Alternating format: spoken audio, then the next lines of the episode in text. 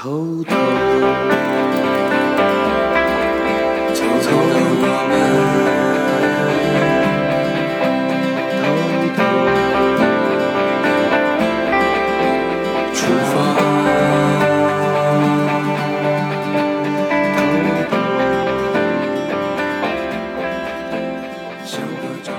各位好，我是李不傻，欢迎您收听二零一八年的第一期《不傻在欧洲》。呃，先问您一声新年好啊！不知您新年的这第一周过得是否开心和顺利？呃，新年已过哈，在跨年的时候，我跟艾迪做了一个直播，呃，陪一些听友一起来跨了年。然后呢，呃，在欧洲呢，现在已经就偃旗息鼓啊，大家开始新一年的忙碌了。这新一年又是五十多个礼拜啊。看着这个日历啊，一天一天、一周一周的往下过。我印象最深的时候在欧洲，呃，不论是在什么医院呐、什么呃办公室啊，很多地方哈，只要是办公的地方吧，墙上都挂一个日历，都是那种三个月连在一起的。他们习惯按周来看嘛，第一周、第二周、第三周，然后有一个标签啊，又过了一周，又过了一周，在那比着啊，每天去办公室要把那个标签挪一个格儿。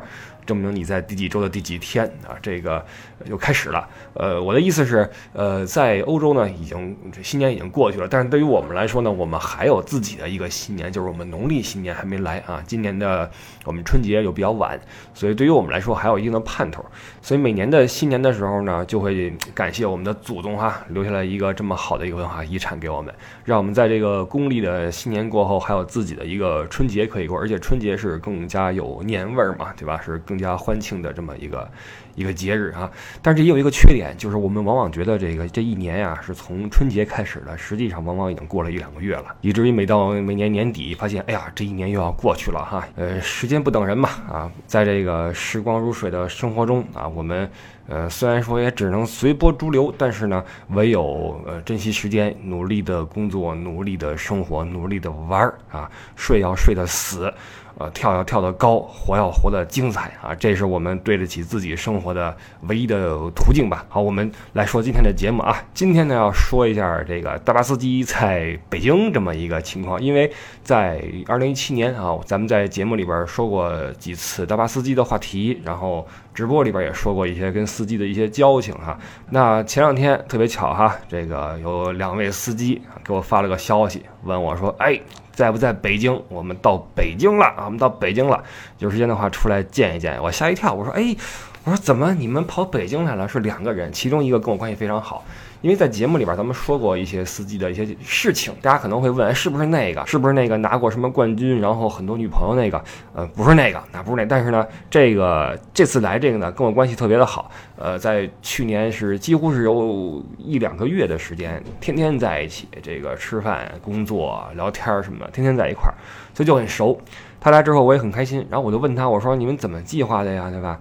在中国是怎么个玩法，对吧？北京、上海还是广州啊，还是什么苏州、杭州啊，还是去长江啊等等吧，或者看熊猫等等哈？我这么问他，他说：哎呀，我们时间不多，我们只有两个晚上在北京。我说那之后呢？他说之后我们就走了，就离开中国去马尼拉了。我说我说马尼拉，我还查了一下，我查一下菲律宾。我就问他，我说你去马尼拉干嘛去？我说这我没怎么听说过那边的情况啊，不是很熟悉。他说我这个经常去那边度假的话是我首选呐，反而是中国这是我第一次来。那从这一点上能看出来，他们欧洲人对于中国旅游的一种。一种感觉啊，就是我个人感觉啊，因为我也没有做过什么很普遍的调查，但我觉得欧洲人大部分对于中国的旅游是一个比较，呃模糊的状态，他不知道中国怎么玩，因为中国太大了。虽然说新闻里面经常听说，呃北京怎么着，上海怎么着啊，但是呃你要问他说中国有什么好玩的，他其实不是很清楚。因为欧洲人他旅游，他主要是首先对旅游的概念是什么呢？是阳光，然后海滩。然后这个晒太阳，这种桑拿，他们是这种休闲游。他们对这种你要说去一个地儿历史文化什么的，东方他也不是很了解，也不是很熟，对吧？对日本感觉就是樱花，对吧？韩国的话，韩国有什么呀？对吧？就没什么概念。但是你要说什么泰国、什么印尼，呃，包括菲律宾吧，可能他们就更加的直观一些，因为那个旅游广告一打出来啊，一看这个海边啊什么的，就觉得哎呦，这是我们度假的地方。因为他们在欧洲度假的话，也会去什么地中海啊什么的，都是往海边走，所以去那边去东南亚旅游，对他们来说更容易上手，或者更更轻清晰一些。那我们中国，比如说我们做过旅游广告的话，那咱们无非是长城。然后是比如说上海的那个东方明珠，然后那个夜景啊什么的，车辆穿梭呀，包括成都的熊猫基地啊、长江三峡等等。呃，但是内容太过于丰富，他们反而不知道怎么去抓一个重点出来去去玩。加上这个新闻里面，因为对中国的报道嘛，对吧？它都是一些你虽然说不一定是刻意强调你负面的东西啊，并不是，但是毕竟中国是一个跟他们意识形态嗯不是很一致的国家。所以反而是去一些海边更加轻松自在，包括在那边的一些就坊间的人们的意识之中啊，去泰国哇，那是不得了的一件事儿，声色犬马，想怎么着怎么着。你在那边只要你有点钱儿，哇，土皇帝对吧？有酒有吃的，还有姑娘对吧？特别的爽，连歌里都这么唱。在那个当年德国世界杯的时候，有一首歌嘛，叫《德国》啊，Deutsch。德语我不知道有多少人仔细看过这歌歌词儿。它里边有一句啊，讲的是什么呢？说每一年都有很多人为了啪啪啪去泰国旅游。你看这能唱在歌里面，你就知道泰国包括东南亚整个的感觉啊。对于欧洲人来说，就是很容易上手，有钱儿就去。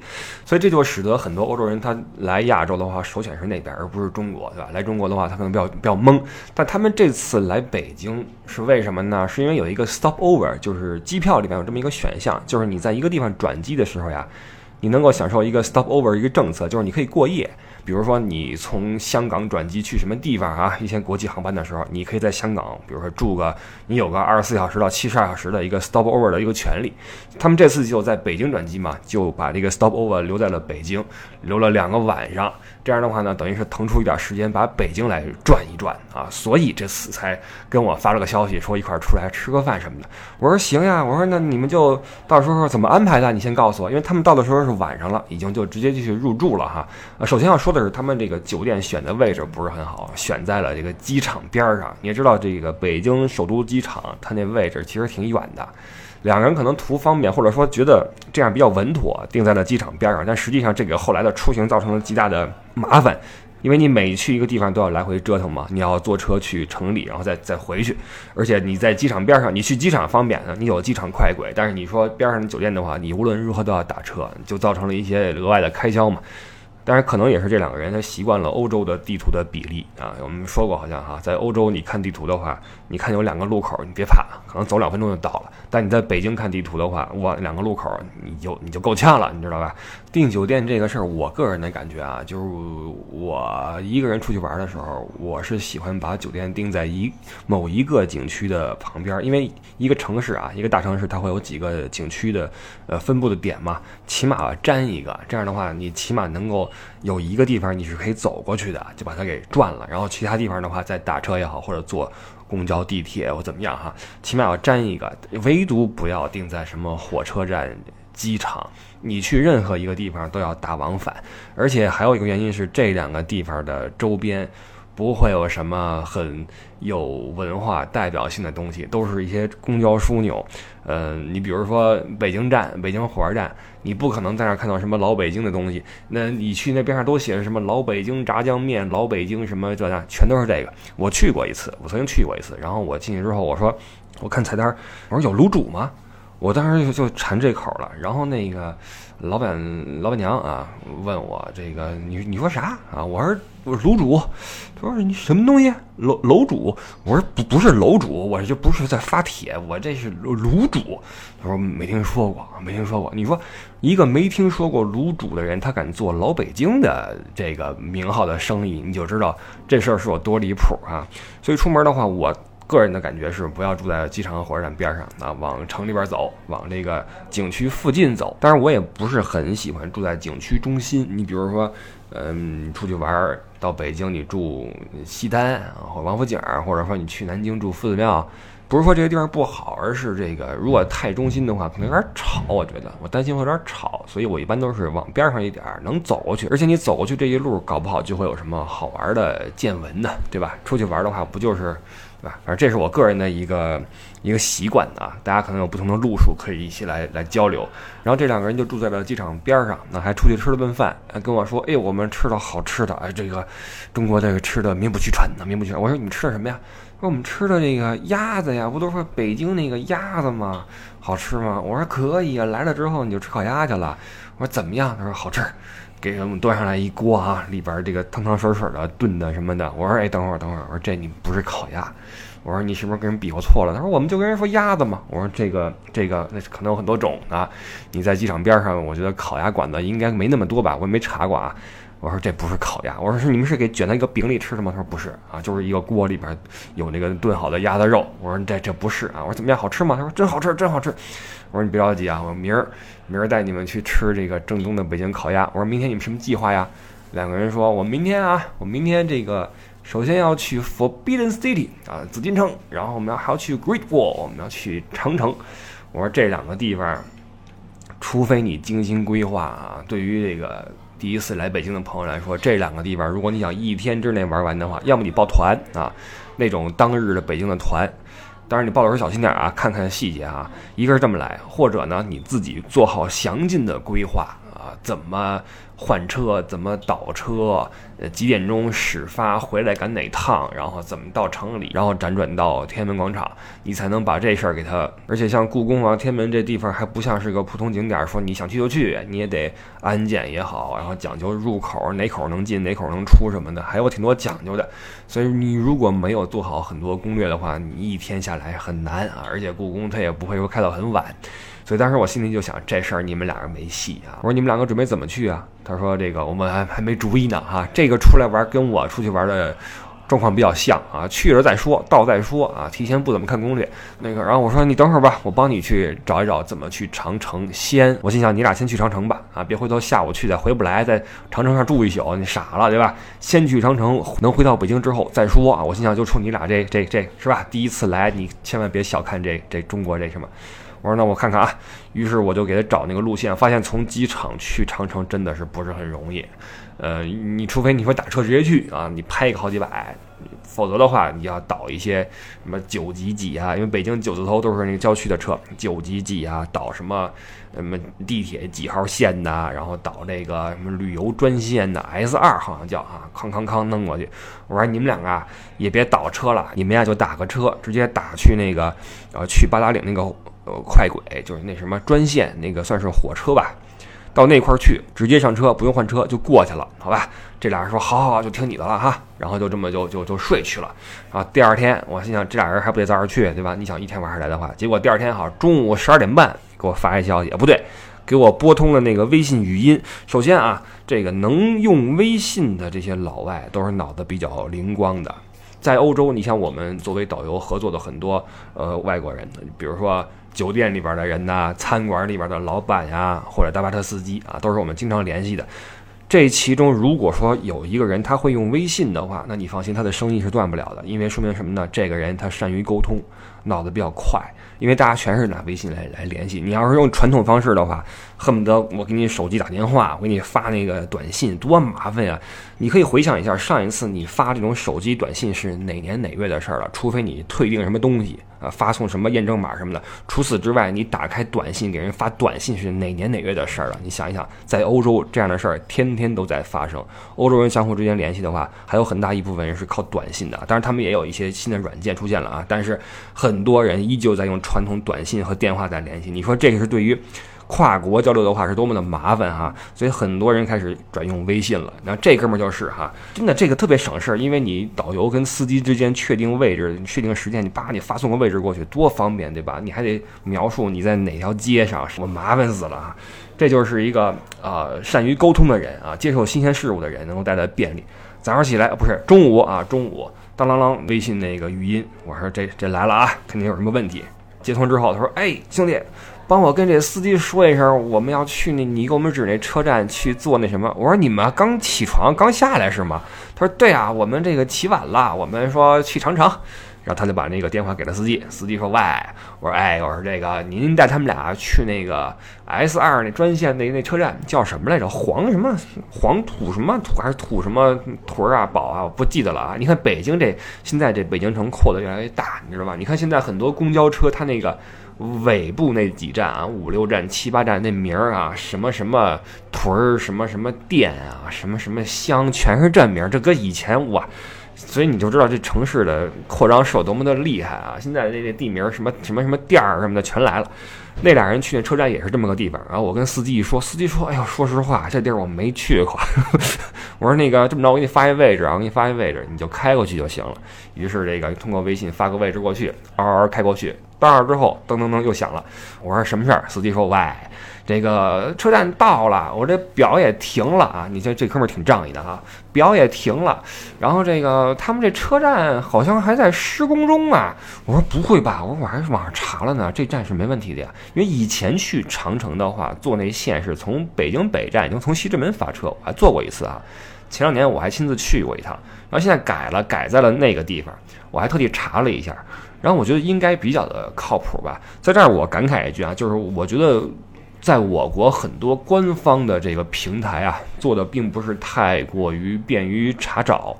你比如说你在网上查一些。呃，列车时刻不是列车时刻表啊，那是属于铁路的。你查一些旅游机构相关的一些声明也好啊，或者摆渡车的信息也好啊，你很难找，都是靠这个攻略，都是靠驴友在给你往上补信息。但这信息是有时效性的呀，很快它就过期了或怎么样，或者时刻表改了，你就不好去确定。但是我查了多方的信息之后，我觉得那是应该没问题的，因为不论是邮寄还是什么。呃，官方的平台什么的我都看到了，应该是，应该是那是在开通的。我跟司机说不可能，我说肯定开了。我说这么着，我说这么着，你帮我去问一下吧，谢谢您了。你帮这俩老外问一下，问一下那工作人员什么的哪儿坐车什么的。他说好嘞，好嘞啊，就去问了一下。然后再过一会儿，当当当又响了。我说什么情况？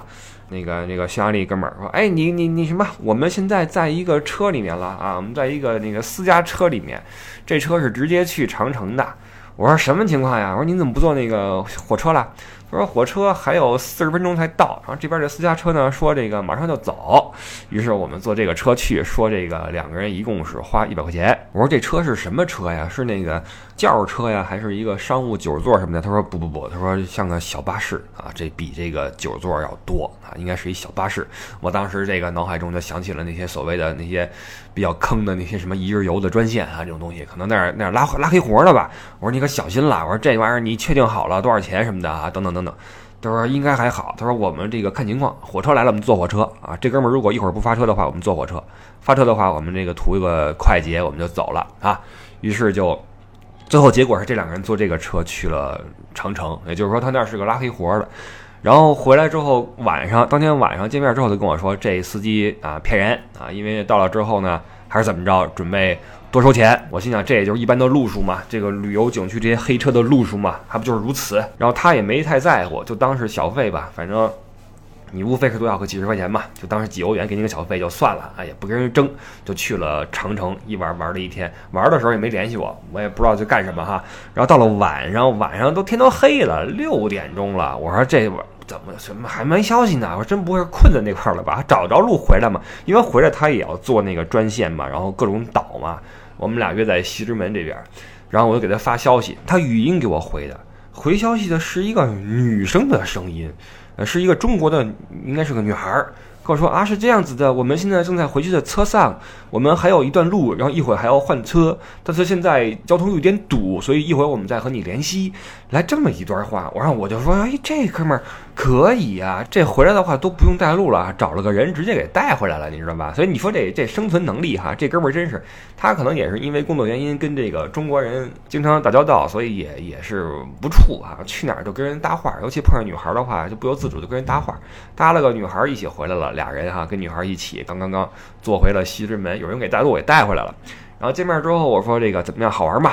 跟我说，哎呀，冷啊，真冷啊，而且干冷干冷的呀，长城上吹死我们了。我心想，是因为这个北京这气候啊，最近还不错。今年说这个治理雾霾嘛，呃，成效还是有的啊。当然了，这个过程不表啊，因为为什么就没这个雾霾了？然后谁为此做出了嗯贡献啊？咱就先不说了哈。说这个天空还是比较晴朗。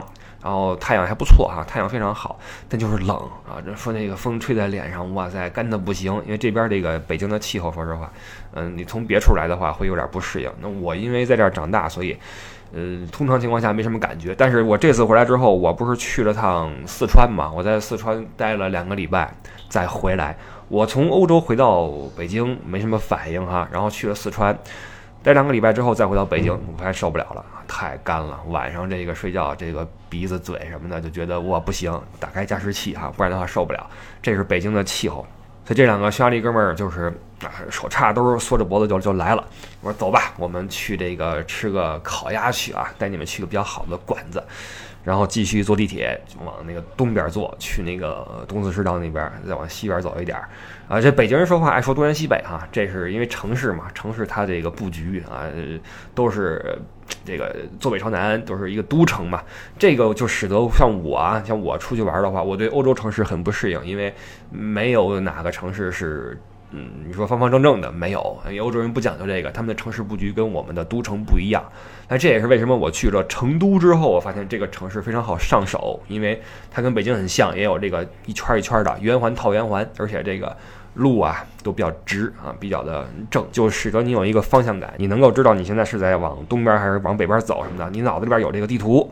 但是如果你去了其他城市，你比如说重庆，哇，那路就哇就不行了，我这一绕就就晕菜了，你知道吧？就脑子里边。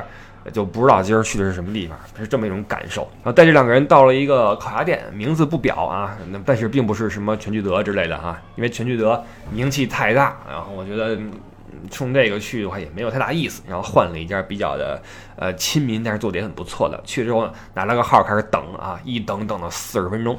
这是因为周五嘛，周五的，然后去的又比较的卡在饭点儿，然后就狂等。这两个人一边等啊，因为进去之后就是一股这个烤鸭的香味儿，那个炉子就不远能看到。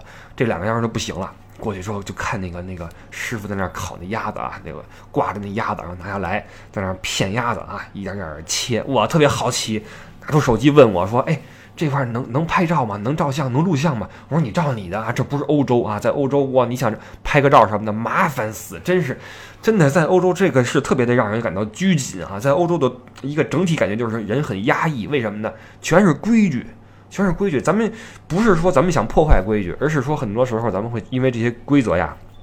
觉得很很很很难受，你知道吧？你比如照相，很多橱窗，比如说橱窗，你觉得这东西很好玩，你想照一下，对吧旁边贴一个条子，上面写着画着啊，相机画一叉，不让你照相，或者你刚要照，人家出来了说对不起，我们不让照相，就是这东西。包括店里边的话，你想照相的话，还得问人。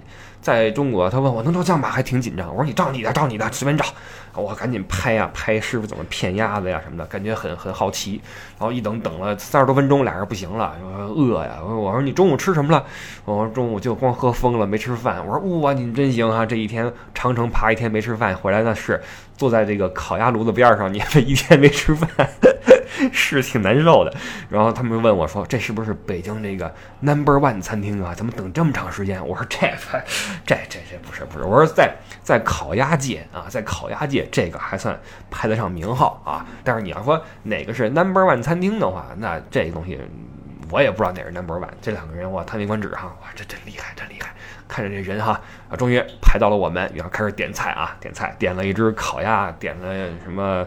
呃，北京的烤肉啊，点了这个爆肚啊，都是一些包括驴打滚啊，都是北京特色东西啊。一上，两个人就开始这个吃，哇，这烤鸭，很多人会关心说，这老外对这个咱们这个烤鸭是不是适应啊？对中餐是不是适应？我跟你说。这个，因为匈牙利人他们的口味，我觉得跟中国人还是稍微接近一些的。他们在本国也经常吃一些有点类似于我们中国那种炖的那种牛肉之类的东西哈。他们其实口味跟我们挺挺接近的。去匈牙利吃饭，我觉得挺舒服的。我还是挺爱吃匈牙利的东西的哈。反而去了什么法国什么的，我觉得那边东西都那么回事儿啊。我觉得东边的东西比较的盯事儿啊，比较盯事儿。所以这两个人一吃那烤鸭，当时就震惊了，不行了啊，彻底不行了，我。这个觉得太好吃了。首先，因为现在那个烤鸭跟小时候不一样了，以前没有说那鸭皮蘸白糖这一说，现在不有这么个吃法吗？两个人，哎，使筷子使的不错啊！你别说，你别看是两个匈牙利人，平时这第一次来中国，但是用筷子用的不错。这些老外在这个学习方面还是还是不错的哈。这个这一点啊，我觉得可以就是来聊一下，就是我们很多朋友到了西方呀，很多朋友会问说有没有筷子呀？对吧？拿这个刀叉我不会用，或者说我只会用勺子。其实您稍微的适应一下，对吧？稍微的去习惯一下，没什么不好。因为西餐的话，你拿筷子你也没法，因为你在中国的话，你端起碗来扑噜扑噜一扑噜就进去了，拿筷子一扑噜就进去了。你西餐一个大盘子。你没法端盘子起来去去喝汤什么的，就很难受，对吧？所以西餐确实是用这个刀叉，你用惯了之后，你觉得其实挺方便。而且我们去了国外，对吧？你你何不去感受一下呢？所以我一直都觉得，我们出去旅游的话，多感受一下当地的东西啊。我可以理解您说我我这个喜欢我们的中国的饮食。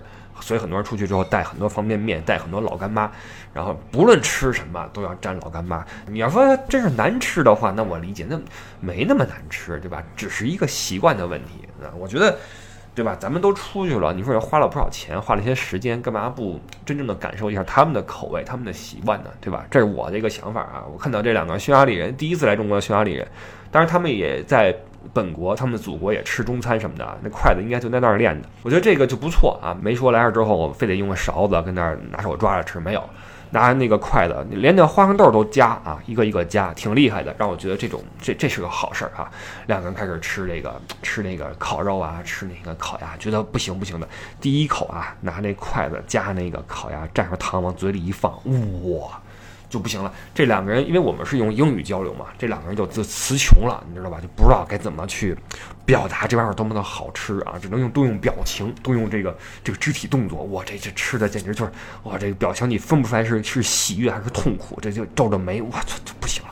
就不知道怎么去表述了，你知道吧？英语也没那么好啊，我就简直就是怎么吃都好吃啊。然后还点了些别的，因为啊，在我观察啊，他们对烤鸭是非常非常的折服啊，非常折服。当然了，我相信有很多听友是不爱吃烤鸭的啊。咱们这个节目不是说在替烤鸭在打广告，替烤鸭说话啊，咱们只是描述一下他们的感觉啊。你要说我不爱吃烤鸭，我就觉得不好吃，没问题啊，没问题。像口味也好，审美也好，这是。完全个人化的东西啊，完全没有必要因为这个去去去争什么。两个人觉得烤鸭特别好，然后烤肉特别好，但是呢，对爆肚一般，可能没 没见过这玩意儿。然后驴打滚也没怎么吃啊，觉得这甜的不是很很对味，反而这个肉类的，觉得是太好吃了啊。包括那个鸭架子熬那汤，哇，这太好喝了，一点点喝那汤，每一口都觉得哇神奇啊神奇。呃，哪怕是那些他们觉得可能不是那么能接受的东西啊，比如说那个爆。爆肚，那觉得这很奇怪，这什么东西对吧？这没没见过。但是他虽然没吃过，可能也谈不上爱吃，但是呢，这个调料的味道对他来说是新鲜的啊，这个食材是新鲜的，这个吃法是新鲜的，所以对他们来说，这个每一个体验都很有意思。就是说，哪怕我不爱吃，我尝一尝，对吧？我尝一尝他嘴里的味道，看一下这个吃法，就挺有意思啊。这个是出来旅游的一个比较比较对得起自己的时间和钱的一个方式吧，我觉得啊。所以吃的是特别的开心啊，加上那个店也不错，这个店还有这个店员来给你演示怎么去包这个烤鸭哈，对这个宣传烤鸭文化做的还是还是不错的。这俩人这俩哥们儿吃的是简直是太嗨了啊，当然他们吃这么高兴，我也很开心，对吧？因为北京烤鸭，对吧？你来的话肯定要尝一尝。原本呢，我想的是，如果他们时间充裕的话，这顿是烤鸭啊，下一顿不好意思啊，我就准备带你吃卤煮去了，你知道吧？因为。北京烤鸭是恨不得世界知名，但是卤煮火烧很多中国人都不知道。但是卤煮火烧相对于烤鸭来说，它是更加接近于，呃传统的老北京的饭桌的这么一个。嗯，食品，因为烤鸭，说实话，你不可能天天去吃啊。包括我们小时候也是，你更多的是吃一些炸酱面呀、什么打卤面啊，吃这个玩意儿，你不可能，你都过年过节呀，或者说朋友聚会啊，吃个烤鸭什么的。当然现在是，呃，条件好了，但是烤鸭也不是个常吃的东西。虽然说它是一个北京特色，反而炸酱面、卤煮火烧，这是北京人真正爱吃的玩意儿啊，就上点蒜什么的啊。对，昨儿我还给这俩人点了碗炸酱面啊，然后和到一块儿去。尝尝呗，对吧？两个人吃的也挺开心，最后是给弄一饱。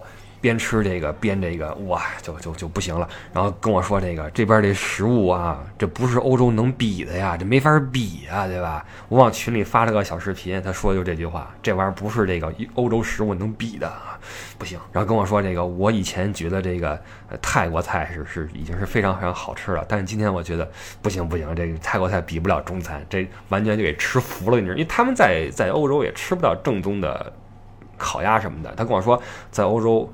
不论是德国也好，匈牙利也好，在匈牙利中国人算多的了，很多，因为当年那边贸易的关系什么的，关系其实很近。但是他说我见过那么多的这个所谓的北京烤鸭店哈，但是没有一个是像这么正宗的，因为哇那个盘儿给你一摆，然后给你一些小料什么的，他说这太牛了，那饼啊，那个什么小的那个小烧饼什么的，哇太牛了。虽然国外也有一些尽可能的去还原北京烤鸭的神韵的这些店啊，但是你你跟这个本土的是比不了的嘛。由此你也能知道，他们对于食物的这个见识啊，其实并不是很很很很多啊。觉得所谓的美食，什么是美食呢？他们可能也没什么概念。美食可能就是精致一些是美食，但是，哎，这个。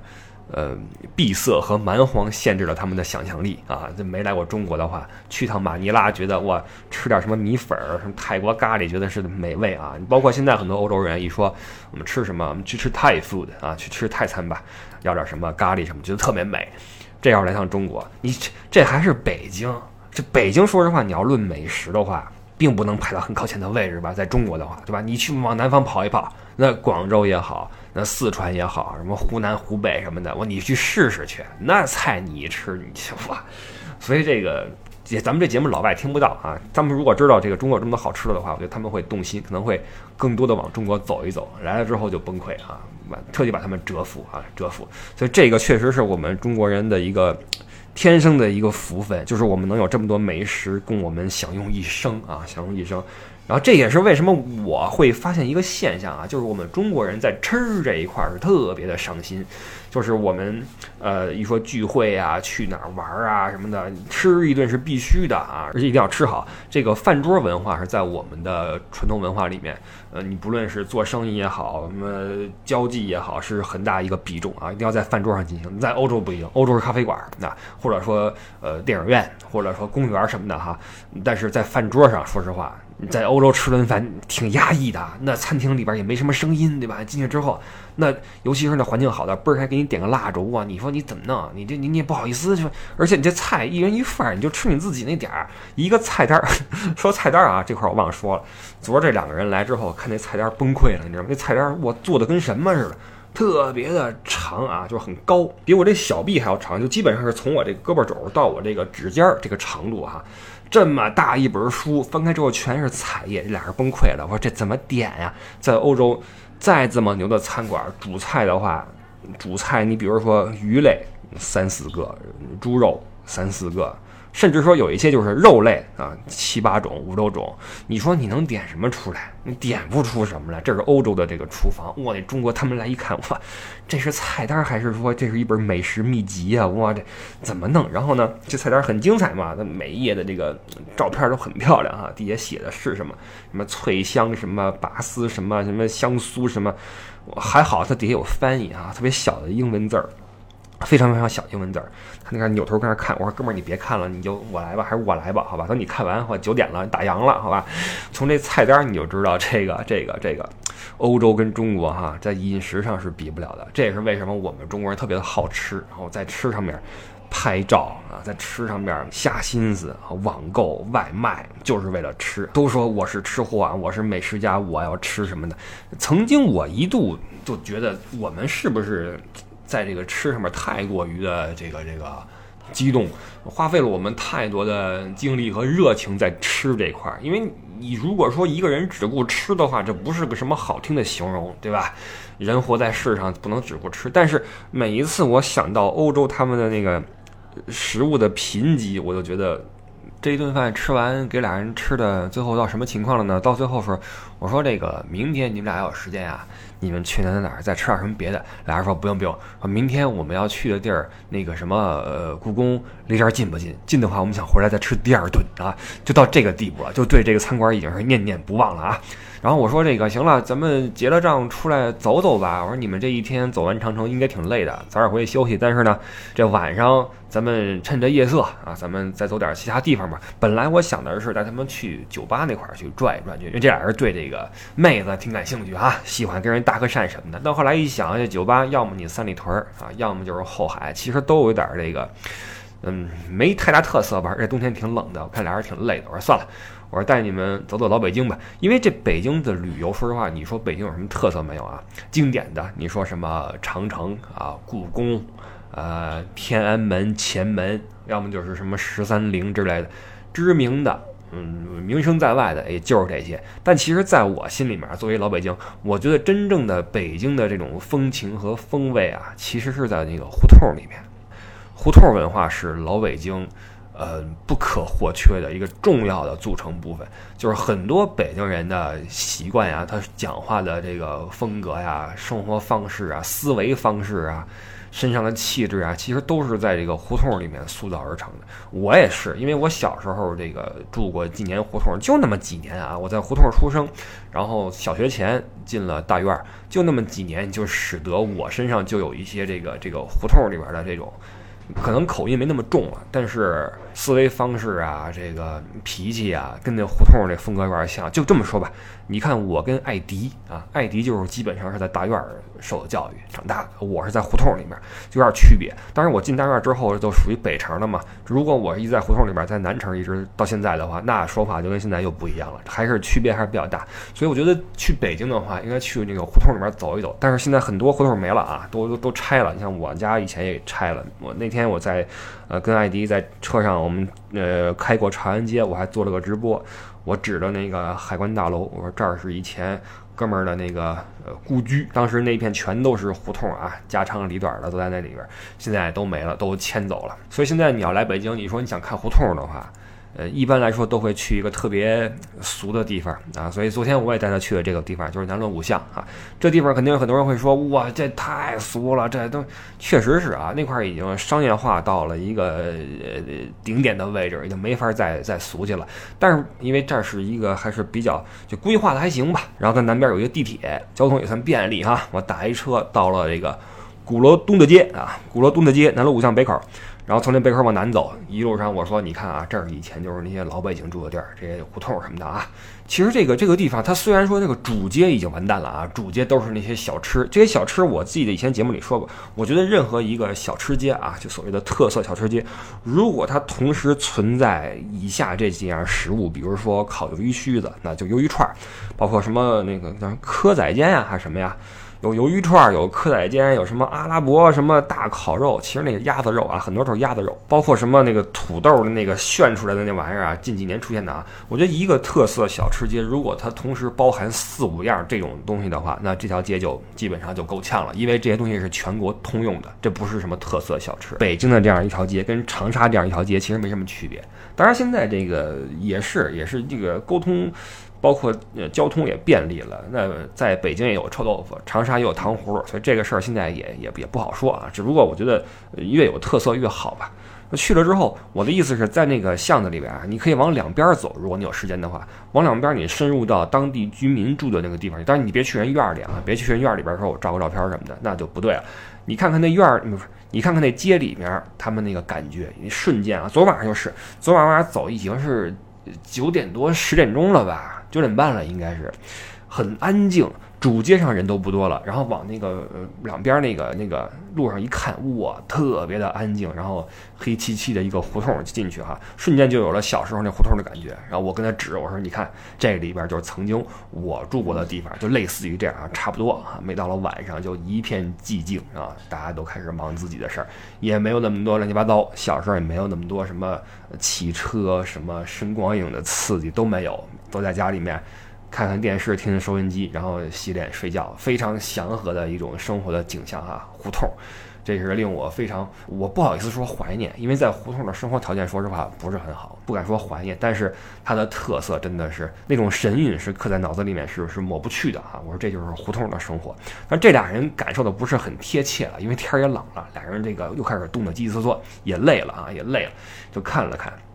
然后跟我继续往南走，我说到了那个地铁站，差不多就可以你们上地铁了。结果这时候啊，另外那位司机啊，突然说：“哎呀，坏了！”我说：“怎么了？”他说：“我这包，包落在餐馆了。”我说：“哇，你可真行啊，你可真行。”然后他特别紧张啊，特别害怕。他说：“那个完了，完了，完了，完了！我说那个所有的重要证件，我的护照，我的什么机票，我的什么。”都在那里边呢，没那玩意儿之后我就废了。然后我说你先别急，你先别急。我说那个我给你打个电话啊，打个电话。然后我给那个烤鸭店，我说我说那个有什么样一包在哪个桌子的那个边上，可能那个还在。我说你们去看一看什么的哈。接电话那个服务员过去给我看脸，说找着了，说您拿来吧，来取来吧。然后我跟他说，我说得了，先别急了，找着了。我高兴的呀，不行啊，特别激动。我说我这太幸运了，太幸运了。说这要是在巴黎就没戏了啊，就没戏就没了，你知道，肯定没了。后来是找一个朋友啊，帮我们去那个，也是跟我们一起吃饭的，开着车又去了趟餐馆，取了包，给我们送到了这个南锣鼓巷南边那个地铁站。拿了包之后，互相告别啊。等车的时候，我们还聊了会儿这个旅游的事儿。我说你这怎么样了啊？大巴车开的哈？他说，哎呀，最近不行啊。我说怎么了？他说最近接了好多那种所谓的欧对欧，就是在欧洲本地发车、欧洲本地收车的这种这种团组。这种团组的一个特点就是这个紧张，每天都巨长的时间，因为它太那什么了，五天五国，我去，嗯，德国，然后科隆啊，然后什么阿姆斯特丹，什么布鲁塞尔，什么巴黎，再回到法兰克福。我这一圈五天干完，我说这太狠了。他说最近接了好几个这样的团，又累又这什么紧张啊，又巴黎什么的就很痛苦。他说这玩意儿不好弄。然后他问我说你怎么样？我说我这个嗯，我准备开始组自己的团组了，我说带着我的一些这个听友啊、朋友啊什么去去玩去啊，都是自己人，这样的话玩的可以舒服一点。他说这也挺好呀，说咱们可以合作呀。我说行啊，我说行，我说我这听友基本上都认识你了，到时候你要有时间的话，我给你打一电话。对吧？咱们可以合作一把，对吧？我你你的技术我也相信，对吧？所以就聊了会儿这个，聊了会儿旅游之后就相互告别，就就完事儿了。然后今天这是昨晚上的事儿啊，今天这俩人早上起来又给我来一个那个语音，说你帮我这跟这司机说一下，我们要去天安门。然后我说你给他，然后那司机说喂，我说哎，我说师傅您带他们去天安门。天安门那块儿有一问题，天安门今儿他们要去故宫嘛？故宫我觉得够呛，故宫好像要提前预约吧，那票也不好买。去天，我说你们去天安门去那个前门转转吧，啊什么的。但是天安门那块儿呢，对于游客来说有一个不便利的地方，就是它那个，呃，要走很远。不论你是去故宫啊，还是去哪儿啊，首先广场很大，然后它那个口呢又不是说随便能够出入，哪个地方安检，哪地方进，哪地方出，都是有一些说法的哈。因为我也不常去。所以这地方我估计他们今天还是会走走很久，然后稍微的领略一下北京啊，稍微的看看前门。当然前门规划的也跟以前完全不一样了啊，完全不一样了。以前的前门根本就不是今天这个样子。然后就具体的就不细说了啊，这俩人就粗略的感受一下，就就就准备今天晚上的飞机就飞马尼拉去了啊，带着对烤鸭的思念啊。这俩人说了，说可能要回匈牙利，实在不行了卖烤鸭去，因为匈牙利他们也吃鸭子，吃鸭子吃挺多的，说卖烤鸭去吧。我说行，祝你们成功啊。俩人给我发消息说非常感谢款待我们这一顿哈，然后准备就马尼拉准备去度假去了。但是我相信他们这一次之后，以后再度假的话，我觉得应该会在中国踩一脚了，因为这个时候。他们发现中国的生活啊，呃，多彩、丰富、便利啊！一边走着看我什么给出租车司机付账什么的哈，叭叭叭一扫码完了，我这在欧洲不可能啊，根本不可能。他那身上还说那个我这还有多少欧元什么的，你们哪能花呀？我说没戏啊，哪儿都没戏，你别逗了，对吧？这东西就是就是我们中国人自己的福利了，所以只好带着欧元去去马尼拉花去了，不知道哪儿能不能花啊？据说那块儿挺国际化的，我还查了一下，挺国际化一个都市啊，去玩去吧。这是大巴车司机在。在北京走了这么两天的这么一点小小的见闻啊，这个让我对老外看中国也有了一个新的一种直观的体会吧，就是他们对中国其实，呃，只要来了，感觉还应该是不错的，因为。呃，你再怎么说，可能说空气质量不太好，人有点多，交通没什么秩序等等吧。但是它的这个生活的丰富性、多彩性，实在是可以弥补这些缺点啊。这也是为什么很多在海外的华人对中国念念不忘，觉得哎呦，中国太舒服了，这个那个。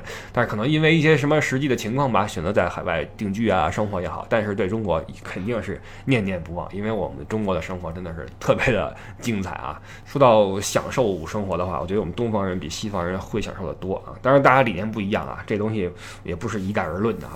总的来说呢，还是希望我们的，我们单说旅游的话，希望我们的旅游也越来越好，因为这样的话，挣不挣钱是单说啊，当然这可能是最重要的部分，我们要要吸引这个外汇啊。但除了这个，我觉得我们中国的文化怎么能够传出去，就是需要他们过来看、过来吃、过来玩儿，这样才能够把我们的文化。传出去，他们会带回去，然后分享给身边的人。那他们分享的时候，分享的是什么？是他们在中国经历的一切，他们吃的东西，他们走的路，他们看的人，他们聊天的对象。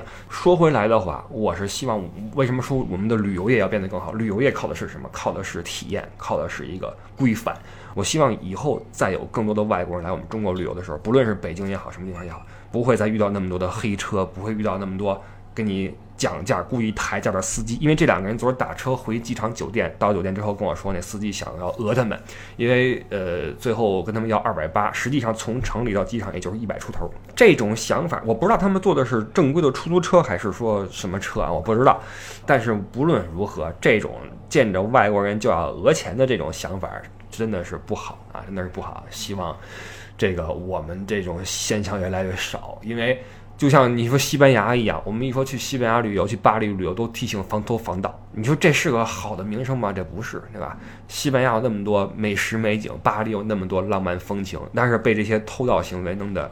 这个这个这个名声就不是很好，何必呢？对吧？希望我们的中国啊，这个旅游市场越来越规范，然后我们能够把我们的这些好的东西，通过他们的这种体验带出去，让更多的外国人、欧洲人知道我们中国是怎样一个精彩的、丰富的国家。我们这里有着一群怎样的呃热爱生活的、爱好和平的、热情善良的一群人，对吧？因为。作为我在长期在海外生活的人，我在那边生活十几年，对于中国的这种，呃，我的印象会很深。但是我的印象也经常建立在呃远道而赴欧洲的这些中国人身上。但每当我回到中国之后，我又会刷新一遍或者加深一遍我对。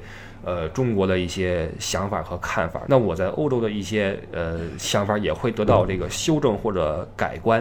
当我在欧洲的时候，可能我的一些想法代表了，或者说更贴近一些他们欧洲本地人的想法，那会不会有？呃，很多欧洲人会像我一样，在中国生活一段时间之后，在耳闻目睹一些事儿之后，开始转变自己看法，然后觉得这片土地、这些人其实也非常可爱，这里也充满了吸引力。我觉得这个是非常可能的，所以这个希望以后的文化交流越来越多啊，我们中国的形象能够变得越来越好。这个是通过这次两个朋友来中国旅游，我的一点小的体会啊。然后最近呢，也在看一些历史材料啊，在准备一些呃硬东西，因为不能一直这么。水下去啊！过去咱们吃饭会问啊，说这顿饭吃干的稀的啊，稀的就是那稀饭，干的就是干粮啊，都爱吃干的，不爱吃稀的。过去困难的时候啊，现在这个人在国内啊，呃，周围的诱惑太多，所以人在困难时期啊，咱们 咱们节目就就吃点稀的啊，但是干料也在准备之中。呃，有一些历史的，包括一些访谈吧，会慢慢的再推出来，好吧？然后一月份我和艾迪会再出去玩一趟，嗯，目的地还没有定下来。但是不论去哪儿啊，只要我们俩出去了，这个小视频什么的不会断啊，在群里面会随时在发。然后一月底的时候会回到欧洲去，因为要带个团，从法国到瑞士到意大利会走一趟，到时候会有一些新的视频也好，照片也好，在群里面或者在呃微博去发出来啊。新浪微博艾特李不傻，如果你想入听友群的话，加微信号 e d d i e 零六幺五 c h u，这是群主艾迪的微信，他会。根据你的头像啊，揣测你的性格，预测你的人生，把你放到一个适应你的群里面去啊。这个是艾迪经过半年在群里面摸爬滚打啊，培养出的新的技能。群主辛苦了。好，这是我们今天的节目的内容，好吧？我们在下个礼拜天的早八点继续聊天，继续见面。感谢您收听不少在欧洲，我是李不傻，下个周一再见。